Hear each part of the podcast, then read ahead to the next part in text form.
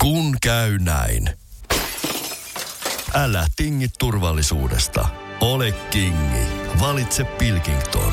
Lasin vaihdot ja korjaukset helposti yhdestä osoitteesta tuulilasirikki.fi. Laatua on Pilkington.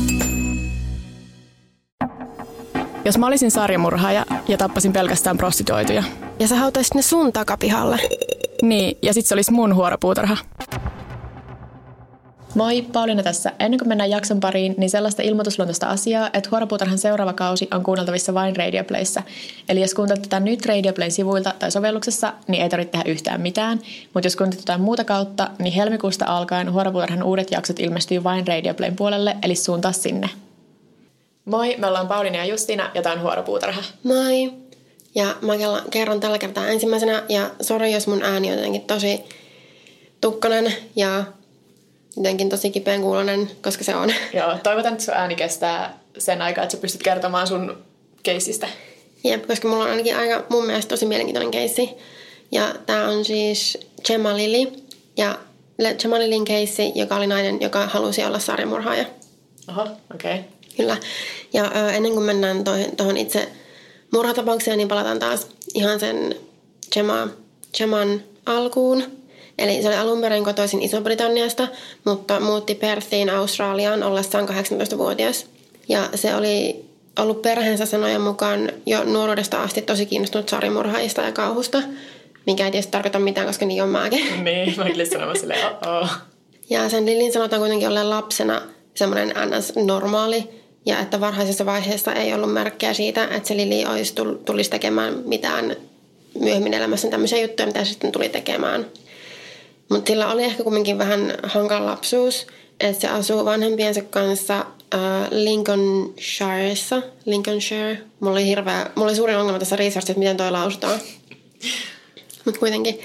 Ja sen äiti kärsi mielenterveysongelmista ja ilmeisesti sitten myös niin pahoinpiteli Liliä, sitten mikä johti sen Lilin vanhempien eroon. Ja sitten Jamalilin isä sai sen tyttörensä huoltajuuden. Sitten äh, 18-vuotiaana se tosiaan muutti Australiaan ja asui niiden perhetotun Roland Hulkan luona, joka on sitten myöhemmin sanonut haastattelussa, että se ei nähnyt viimeksi Jamalilin, kun se oli ollut lapsi. Ja nyt kun se Lili tuli sinne asumaan 18-vuotiaana, niin se vaikutti ihan eri ihmiseltä. Ja vähän totta kai myös jo semmoiselta oudolta. okei. Okay. Eikä siltä iloiselta lapselta, jonka Hulka muisti. Mm. Ja ö, tässä välillä Lili oli opiskellut taidetta ja pelisuunnittelua ja se piti tatuoinneista ja moottoripyöristä. Ja sillä oli tosiaan pakko mielekkäuleffoihin ja sarimurhaajiin ja kuolemaan. Mutta nämäkin on vaan semmoisia, se, että oot kiinnostunut näistä asioista, ei tarkoita, että oot sarimurhaaja. Mm. Mun nämä vaan kuulostaa tosi raflaavilta tässä.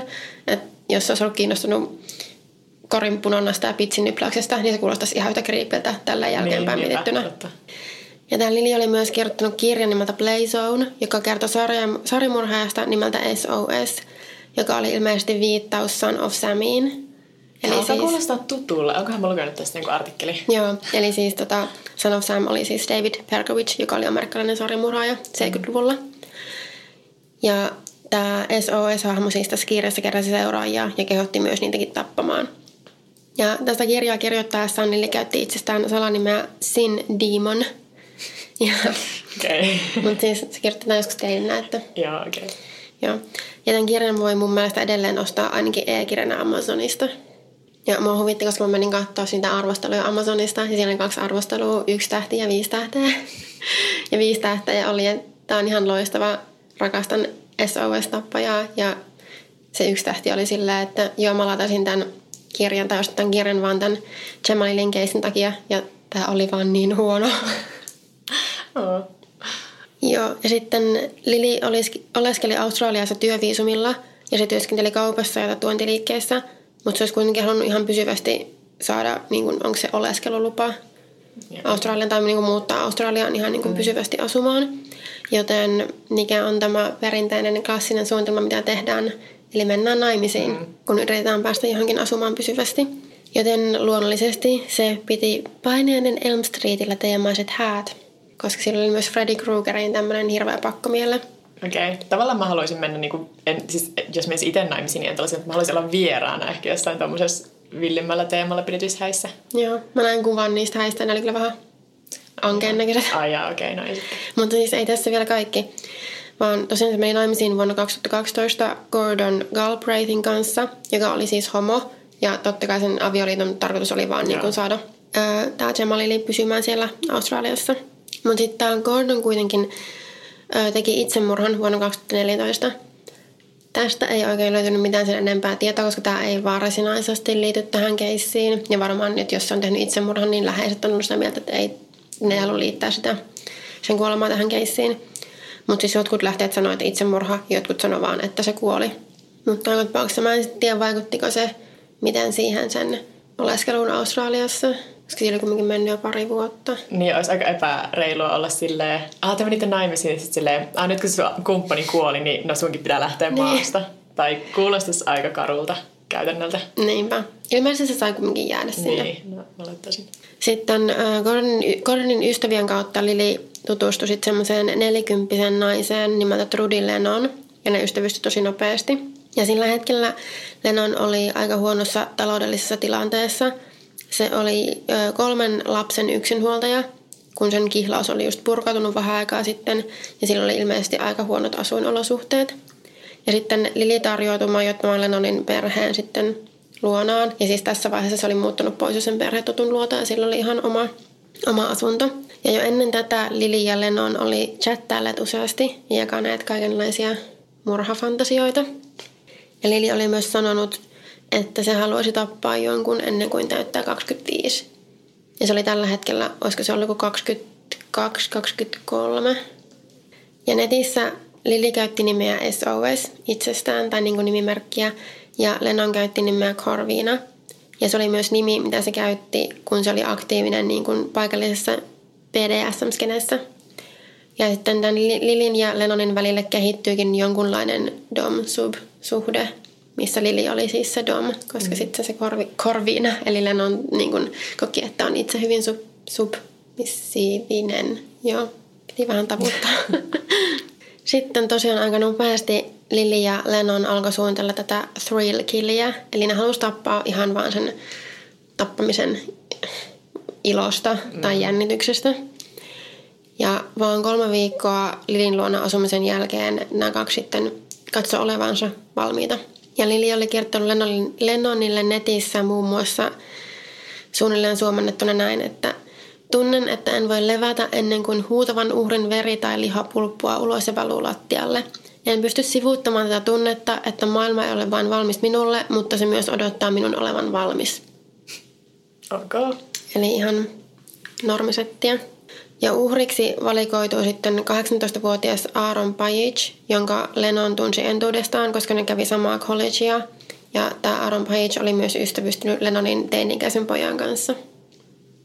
Ja ne piti sitä Aaronia sopivana ja semmoisena haavoittuvaisena kohteena, koska se oli aika pieni rakenteinen ja sillä oli Aspergerin oireyhtymä, mikä nyt ei sinänsä tarkoita, että se olisi jotenkin haavoittuvainen tai helppo uhri, mutta sitten nämä Lennon ja Lili ajatteli, että se olisi ehkä helpompi johdatella semmoiseen tilanteeseen, missä se voisi sitten saada surmansa tai missä se voitaisiin murhata.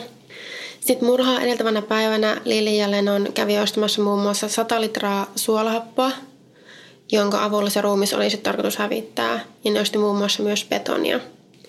Ja myöhemmin naisten kotoa löytyi myös kattila, jossa oli sitä kyseistä happoa sekä lihanpala, mikä siis ei, ei kuulunut tälle uhrille. Niin mutta... olisi harjoitellut niin sitä tuhoamista. Ilmeisesti se oli se tarkoitus, että vähän kokeillaan ja harjoitellaan, että mitä tapahtuu, kun lihaa upottaa tai niin. tämmöiseen happoon.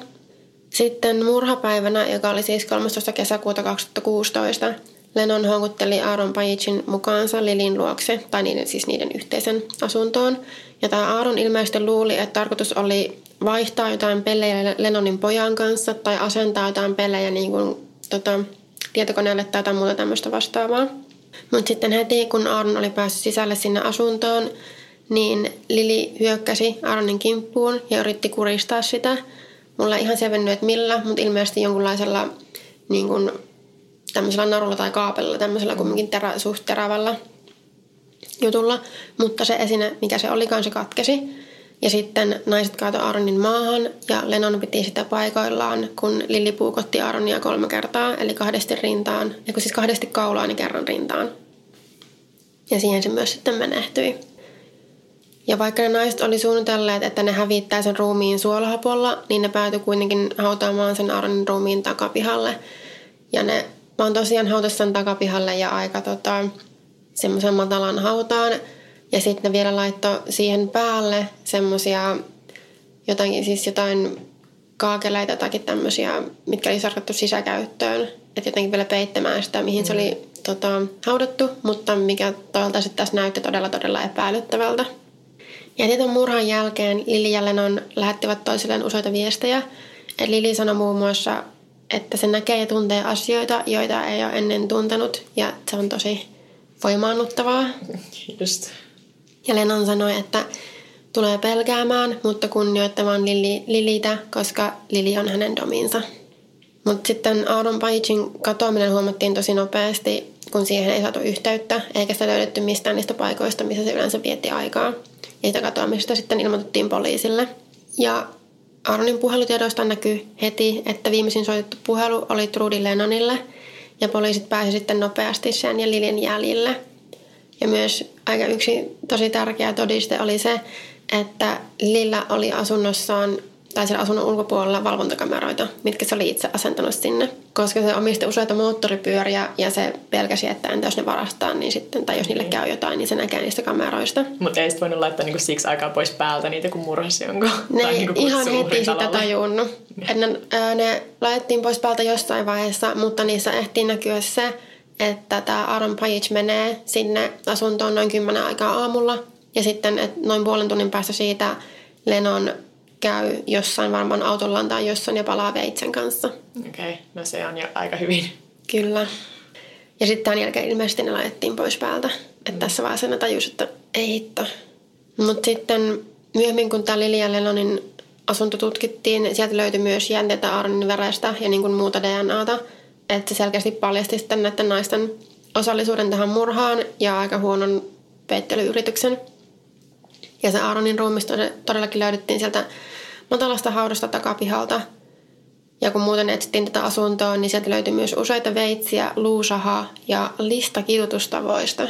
En, mä en tiedä, oliko ne ajatellut sitten jotenkin vielä pidempään pitää sitä Aaronia hengissä tai kiduttaa sitä tai tehdä jotain muuta tosi kuvottavaa, mutta päätyivät sitten tekemään niin kuin tekivät.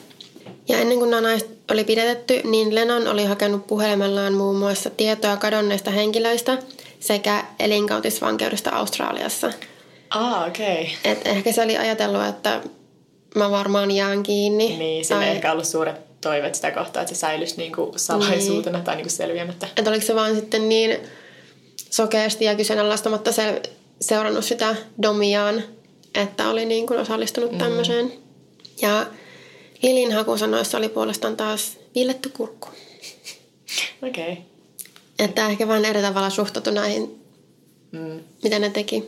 Ja pidätyksen jälkeen molemmat naiset sit syytti toisiaan murhasta. Et Lili sanoi, että se oli ollut murhan tapahtuma aikaan nukkumassa, kun taas Lennon, Lennon sanoi, että se oli vain sivusta seuraaja ja auttoi kätkemään Aaronin ruumiin, mutta että Lili oli se, joka sitten varsinaisesti murhasi Aaronin. Ja sitten tässä oikeudenkäynnissä paljastui, että Lili oli kertonut aika nopeasti sitä murhasta ainakin yhdelle työkaverilleen. Ja se oli myös toiselle sanonut, että haluaisi olla saarimurhaaja ja niin kuin jättää merkkinsä maailmaan. Ah. Hmm. Ja se työkaveri, jolle Lili oli tunnustanut, että oli murhannut jonkun, niin sanoi, että se oli totta kai siis tosi järkyttynyt ja aikoi kertoa poliisille. Mutta sitten Lili oli uhkailut, uhkailut sitä ja vähän viitannut, että jos sä kerrot poliisille, niin voi olla, että mun täytyy sitten tehdä, niin kuin, hoitaa tämä ongelma pois päiväjärjestyksestä. Mm.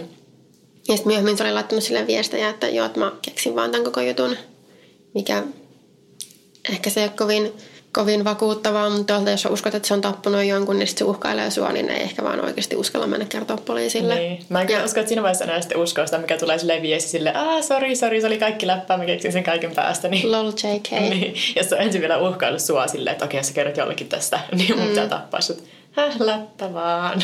Mutta toisaalta tässä oli kyllä tosi lyhyt aikaväli, että ilmeisesti se kertoi sille työkaverilleen viisi päivää sen murhan jälkeen, mikä olisi ilmeisesti vaan kolme päivää ennen kuin se Aaronin ruumis löydettiin. Että tässä ei ollut semmoinen, että se olisi kuukausia miettinyt, että no menkö mä kertoa poliisille, vaan se oli varmaan vielä aika shokissa, että mitä helvettiä tapahtuu. Jep. Mutta joka tapauksessa näiden naisten toistensa syyttelystä ja kertomuksesta huolimatta ne molemmat todettiin yhtä lailla syyllisiksi ja ne tuomittiin elinkautisiin ja mahdollisuutena päästä ehdonalaiseen 28 vuoden päästä. Ja tämän Trudy Lennonin kimppuun on jo hyökätty vankilassa, että sen päälle heitettiin kiehuvaa vettä. Ouch. Ja nyt se on tota, jouduttu sit sijoittamaan semmoiselle osastolle, tai mitä ne, mitä ne onkaan, että jos se olisi sitten paremmassa turvassa. Ja mä vielä koitin googletella, että mitä Jamalilille kuuluu. Viimeisin uutinen, minkä mä löysin, oli se, että se oli vankilassa rakastunut johonkin toisen vankiin, joka oli myös murhaaja ja uusnatsi, ja että ne suunnitteli jopa menemänsä naimisiin. No niin, Että sellaista. Semmoinen. Mut joo, olin mä jotain kuullut tästä, mutta en niinku ihan kaikkea. Joo, musta tuntuu, että tämä oli mulle aika uusi, tai mä ainakaan muistanut mitään tämmöisiä yksityiskohtia Joo, tästä. Mä olin varmaan nähnyt vaan niitä otsikoita, missä oli just silleen murhaajista obsessoitunut nainen murhaa jonkun, koska mä aina silleen... Niin, koska tämä on kumminkin aika tuore tapaus, että Niin. 2016. Joo. Niin, mm, Mut siis mulla on yllättävän paljon samankaltaisuuksia tässä, mistä mä haluan puhua. vaihteeksi. Joo, mutta siis mulla on tosiaan tämä kuuntelijatoive. Mä ajattelin, että olisi hauska aloittaa vuosi niin tämmöisellä. Ja tässä jaksossa mä haluan kertoa sulle Armin Maivesista, saksalaista kannibaalista. En tiedä, tunnistatko jo nimestä? Toi saksalainen kannivaali kyllä sanoo jo aika paljon. Joo.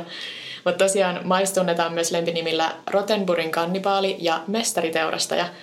Ja tämä on sellainen keissi, jonka mä muistan lukeneeni usein semmoisista listoista, missä on niinku faktoja, mitä et halunnut tietää, tai just semmoisia niinku pelottavia tarinoita vaan. Ja siis sä oot varmasti myös kuullut tästä, mutta voi olla, että tunnistat vasta sit, kun päästään niihin rajumpiin yksityiskohtiin. Niin. Että tässä on joitakin asioita, mitä sit ei voi unohtaa, kun on kerran lukenut. Mutta aloitetaan tämäkin kuitenkin taustoilla. Eli Armin Maives syntyi vuonna 1961 Saksan liittotasavallassa, tai tutummin Länsi-Saksassa. Ja Mavesin isä jätti sen perheen jo Mavesin ollessa tosi nuori, joten se äiti kasvatti sen yksin. Ja tässä on just sellainen kliseinen murhaajan huolestuttavan läheinen äitinsä kanssa piirre tässä tarinassa. Että yhden lähteen mukaan se Mavesin äiti seurasi poikaansa joka paikkaan myös treffeille asti. Mikä ei ehkä ole niin kuin normaali äiti-poikasuhde. Mä haluan vaan tietää, että jos ne on mennyt treffelle vaikka johonkin ravintolaan, niin onko niinku tullut siihen samaan pöytään istumaan vai ollut parin pöydän päässä silleen niin. kyttäämässä. Tuijottamassa ja kuuntelemassa vähän keskustelua. Niin. Ja Maives on kertonut, että sillä oli ihan lapsesta asti jo paljon tosi vahvoja fantasioita kannibalismista. Että se oli esimerkiksi ka- 12-vuotiaana haaveillut siitä, että söisi ystävänsä, jotta ne olisi osa sitä ikuisesti. Että se oli aika yksinäinen lapsi ja sitten niin tämä oli se sen tapa diilata sen kanssa, että sen ystävät ei halunnut viettää sen kanssa tarpeeksi aikaa. Ja sitten tota, se, kun Mavsin äiti kuolee, se oli muistaakseni vuonna 1999, niin nämä sen fantasiat ottaa niin kuin vielä enemmän valtaa, että se omien sanojensa mukaan sen jälkeen tunsi olevansa tosi yksin maailmassa. Ja sitten se kannibalismi niin kuin liittyi siihen, että se oli ainut tapa, millä se keksi olla lähellä muita ihmisiä. Okei. Okay. Ja sitten vuonna 2001, kun Miles on 39-vuotias, niin se vie fantasiansa aktiivisemmalle tasolle.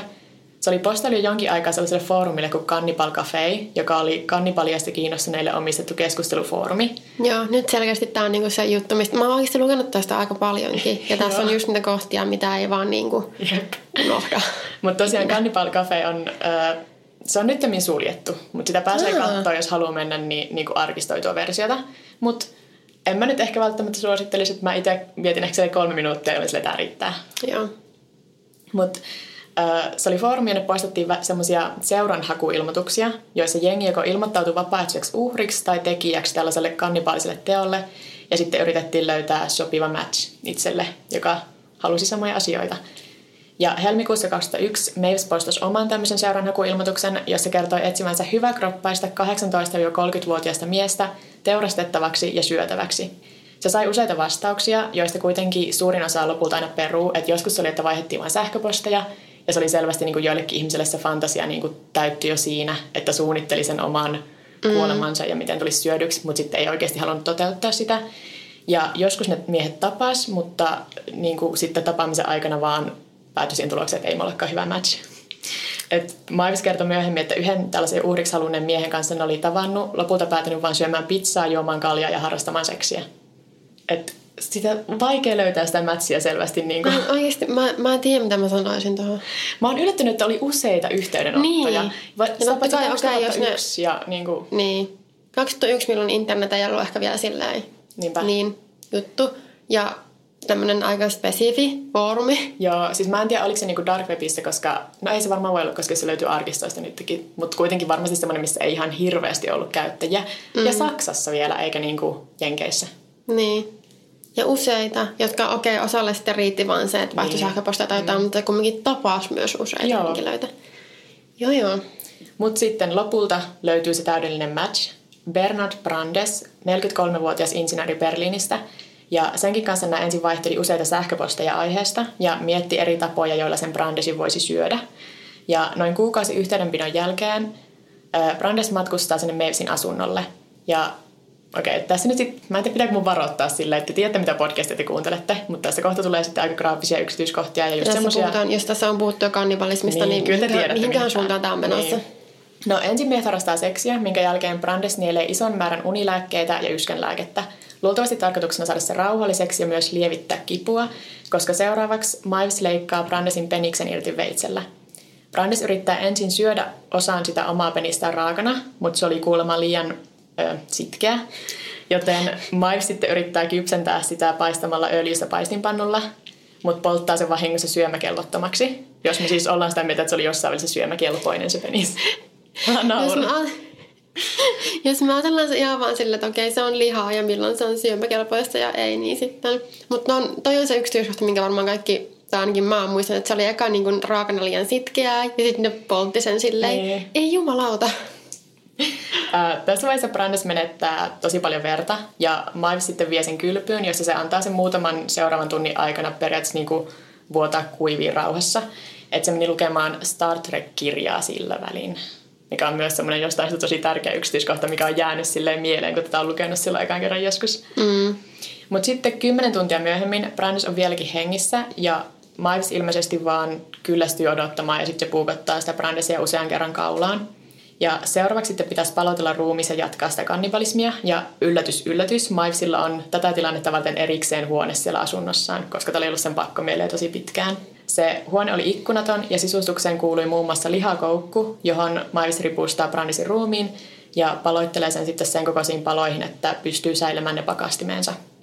Ja sieltä pakastimesta Miles sitten seuraavan 10 kuukauden aikana syö noin 10-20 kilon edestä sitä Brandesin ruumista. Toi kilomäärä on, niin se vaihtelee joka ikisessä lähteessä kirjaimellisesti. Lopulta sille ei varmaan hirveästi ole väliä, kuinka Se iso sitä, kilomäärä piste. se oli.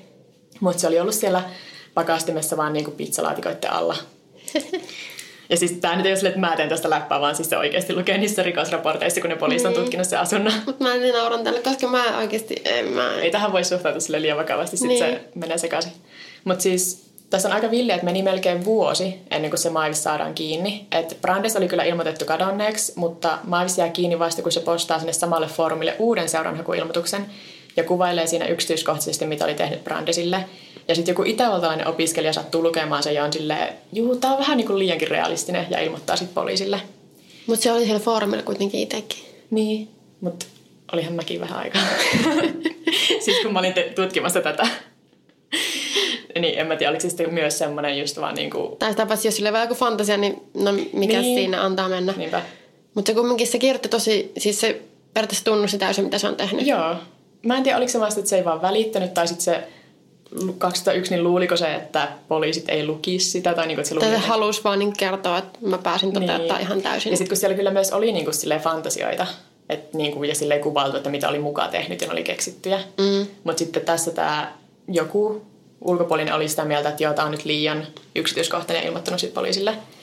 Ja sitten 11. joulukuuta 2002 poliisi tekee kotietsinnän sinne Milesin kotiin ja löytää pakastimesta Brandesin jäänteet. Ja sitten se löytää asunnosta myös videon, jonka se pari kuvasi siitä murhasta. Eli Aa, ne videoikin sen. Joo, että sitten hirveästi ei ollut enää niinku mahiksia kieltää, että mitä on tapahtunut. Mm. Ja Miles ei oikeastaan niinku yrittänytkään kieltää syyllisyyttä, että se vapaaehtoisesti kertoi poliisille, että ne löytäisi Brandesin ruumiit sen puutarhasta, tai niinku luut, koska ei sitä ruumista muuta hirveästi ollut jäljellä, kun ne oli sillä pakastimessa.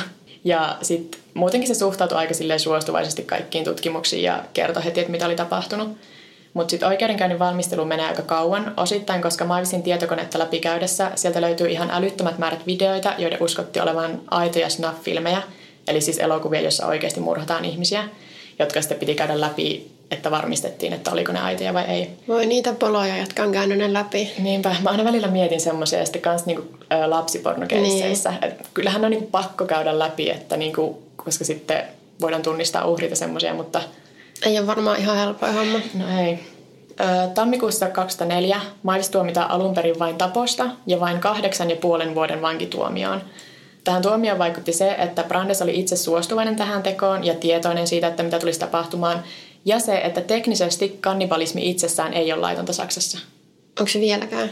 En tiedä. Mä en löytänyt tästä tarkkaa tietoa.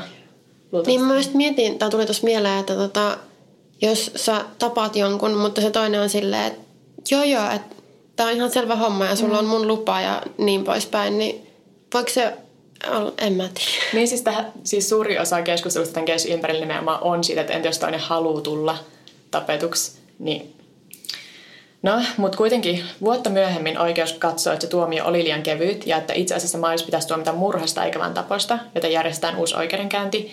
Ja lopulta toukokuussa 2006 Miles tuomitaan murhasta elinkautiseen, jota se tosiaan istuu tälläkin hetkellä. Ja siellä vankilassa Miles on työskennellyt kirjastonhoitajana ja siitä on tullut kasvissyöjä.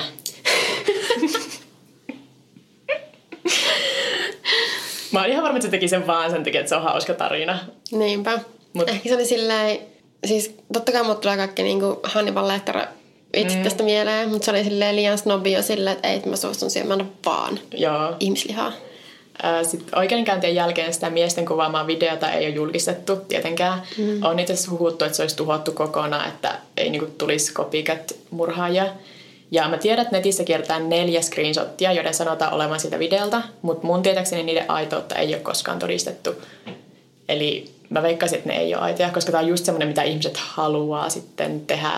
Tai niin, koska ne haluaa, että tarinaan liittyy se, että joo, mä oon nähnyt sen videon, niin se on semmoinen ja tämmöinen. Mm. On olemassa semmoisia ihmisiä, jotka tekis tarkoituksella semmoisia screenshotteja. Joo, ja samoin niin silloin kun mä puhuin tuosta, ää, sanon nyt Luka Magnotasta, niin siinähän kaikkein, kuva, en mä voi sanoa, että kaikkein kuvattavin, mutta siis jälkipuinnista kaikkein kuvattavin yksityiskohta on se, että YouTubesta löytyy vieläkin semmoisia reaktiovideoita, että mä katson sen videon, kun se tappaa jonkun ja mm. halänpälän, joten Tässäkin monessa artikkelissa, minkä mä luin, niin mainitaan, että koska sitten oikeudenkäynnissä oli toki käytetty sitä videota niin kuin todisteena, niin sitten ne, jotka oli ollut siellä, mä en tiedä, onko Saksassa valamiehistä vai olisiko ne sitten ollut muuten vaan niin kuin tuomaristo, mm. niin ne oli sitten hakenut niin kuin psykologista apua sen jälkeen, kun ne oli joutunut katsomaan pätkiä sitä videosta. no ihan ymmärrettävää. Joo, mutta sitten tosiaan just tässä keississä paljon keskustelua herättää se, että onko se elinkautisen arvoinen rikos, jos se uhri itse haluaa kuolla ja tulla syödyksi. Mm.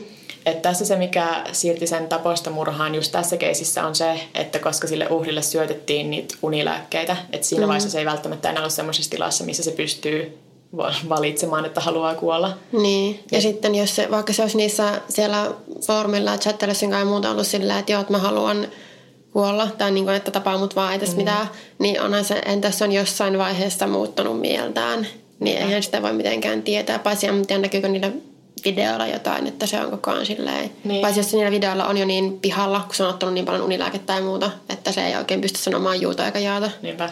Ja sitä paitsi se vaikeuttaisi ihan sikannasti kaikkien murheen ja tappojen tuomioita, jos ollaan silleen, että joo, että jos sä haluat kuolla, niin sut saa murhata.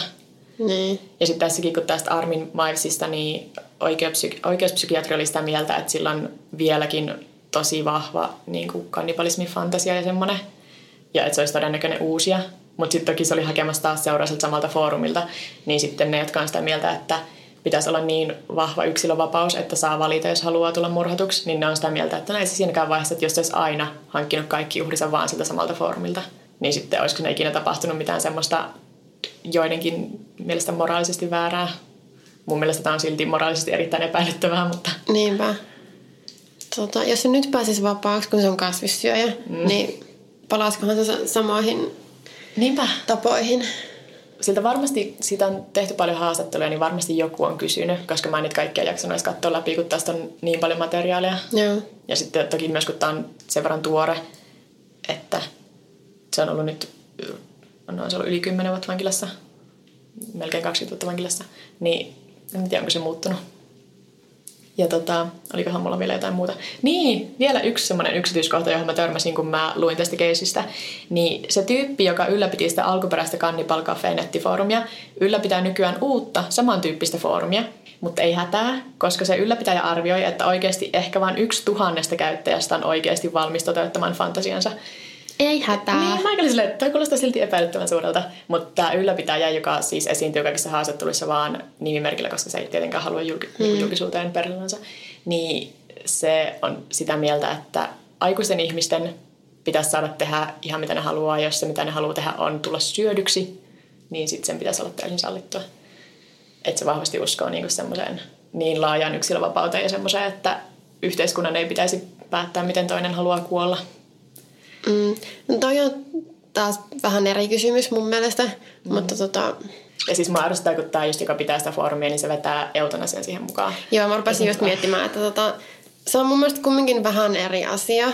Mm. Tai siis eutanasia ja voiko sanoa, että se on, että jos joku murhaa sut sen takia, että sä haluat tulla syödyksi ja se haluaa syödä sut, mm. niin onko se sitten semmoinen, että no mä haluan kuolla ja tää auttaa mua siinä. Niinpä.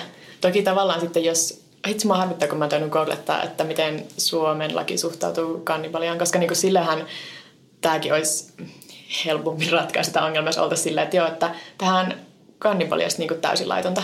Niin sitten toi koko foorumi, se idea vähän niin häviää sitten siinä, koska sitten se olisi se laiton osuus siinä ainakin.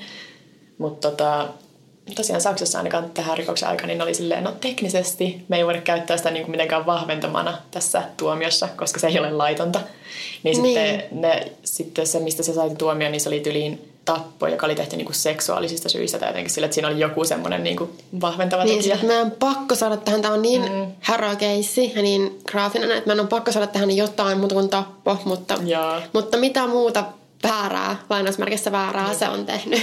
Se oli kyllä hyvä, kun siinä, mitä mä luin sitä artikkelia, siinä oli silleen jo, että asianajajat ajautuu semmoisen ongelman pariin, että kannibalismi ei ole laitonta. Sitten mä jotenkin silleen, Aa, totta. Mutta sitten toki myös siinä samassa artikkelissa oli silleen, mutta myös entä sitten, jos olet lentokoneessa, mikä tekee hätälaskun ja sitten sinun on pakko syödä kanssamatkustajat ja selviät hengissä. Niin mä rupesin just miettimään tämmöisiä ääriolosuhteita, mm. että entä jos on niin kuin pakko, mutta se on yleensä sitten myös siinä vaiheessa toivottavasti, että ne kanssamatkustajat on jo menehtynyt muista syistä. Mm. En mä tiedä, ehkä niin muotoutuu semmoinen kuin gängi, joka on silleen, no niin nyt heikoin pistetään lihoiksi. Niinpä. Ja siis tosiaan tämä juttu on inspiroinut tosi paljon kaikkea viihteessä kaikkea teoksia, että useampikin leffa, mikä vähän perustuu tähän, ja yksi niistä on haastettu oikeuteenkin, koska toi Maavis tunsi, että sen niin kuin koko luonne on varastettu siihen, ja siis sekin on niin kuin jotenkin silleen rikos, että jos sua käytetään hahmona jossain elokuvassa ilman sun suostumusta, niin sitä voi haastaa Joo. oikeuteen. Kyllä. Mä en lukenut, miten siinä sitten lopulta kävi. Ja sitten tota, Marilyn Mansonin se Eat Me, Drink Me, vai Drink Me, Eat Me, mikä on kai se albumin nimi, niin se on inspiroitunut tästä. Ja sitten tämä mainitaan ainakin kerran siinä Hannibal-sarjassa. Joku siinä kuulemma haukkuu, että voi harmi niitä, kun ne kysyntä sen peniksen väärin ja, mikä sääli. Ja sitten, Olen silleen, mä oon katsonut nämä jaksot miljoona kertaa, mikä mutta joo. joo, niin siinä mainitaan ainakin kerran. Ja Niin oli vaan silleen, aah voi harmi, kun tota, ne Joo. overcooked his penis. Joo, joku semmoinen läppä. Ja Rammstein on tehnyt biisin mm. tästä, mikä niinku ei yllätä mua ollenkaan. tai niinku se on silleen luonnollisesti. Ja mitähän muuta niitä oli. Mutta siis tosi paljon. Tämä on nyt kerännyt siis julkisuutta. Ja onhan tämä aika ainutlaatuinen keissi. Niinpä. Ja sitten tosiaan, kun tämän kanssa voi sitten puhua just noista, että no onko se nyt elinkautisen arvoinen. Mä oon sitä mieltä, että joo. Varsinkin jos on semmoinen, joka tulee uusimaan sen rikoksen. Niin, Niin, että joo, aika, sitä niin kuin miettii niin, että tässä on niin paljon, että se oikeasti, että se on kannibaali ja se halusi niin kuin, tai kumminkin tappoi jonkun ja söi sitä ja muuta tämmöistä, mutta sitten silleen, no ne ei ole oikeastaan rikoksia, ne mm. jotkut osuudet tästä. Niin. niin jos pitää oikeasti miettiä niin kuin tosi, niin kuin, että mikä on laillista ja mikä ei niinpä. kannalta, niin, niin tietysti oikeudenkäynnissä pitää, niin sit se on oikeasti ollut varmaan aika hankala keissi. Niinpä. Ja sitten vähän se monimutkaistaisi ihan kaikkea, jos tulisi mm. semmoinen esimerkkitapaus, että no itse asiassa kun tämä niin kovasti halusi tulla syödyksi, niin nyt me annetaan sitten sun mennä. niin. Joo, ö, älkää katsoko niitä screenshotteja sitä, mitkä väittää siitä, koska ne on silti tosi ällöjä, vaikka mä en usko, että ne on aitoja. Cannibal Cafe pääsee katsomaan, jos haluaa. Se oli, äh, oliko se Freddy vai millähän nimimerkki? Eikö Frankie on se nimimerkki, millä vieläkin löytyy ne. Viestit sieltä ne on saksaksi, mutta niistä löytyy käännökset ilman, että tarvii edes mennä itse sinne foorumille, ne jossain artikkeleissa on. Mutta joo, se oli Armin Miles. Hmm. Kiitoksia kuuntelijoille toiveesta. Mulla oli hauskaa tätä tutkiessa. Okei. Okay. ja eiköhän meidän jakso ole siinä. Eiköhän ollut. Joo, tota, meille voi laittaa sähköpostia vuoropuutarha.gmail.com tai sitten voi laittaa viestiä Twitterissä tai Instagramissa. Mä oon at Pauliina Kiero. Ja mä oon näitä VGP-koni. Ja sitten meillä on myös podcastin oma Instagram, mikä on ihan vaan at vuoropuutarha. Kiitos, että kuuntelit. Heippa! Heippa! Kun käy näin. Älä tingi, ota kingi. Pilkington, se on tuulilasien ykkönen Suomessa. Löydä sinua lähin asennusliike osoitteesta tuulilasirikki.fi. Laatua on Pilkington.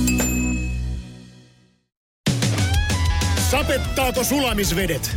Tehokkaat ja kestävät MTX Garden uppopumput alkaen 34,90. Motonet, pumppaavan ihmisen tavaratalo. Motonet.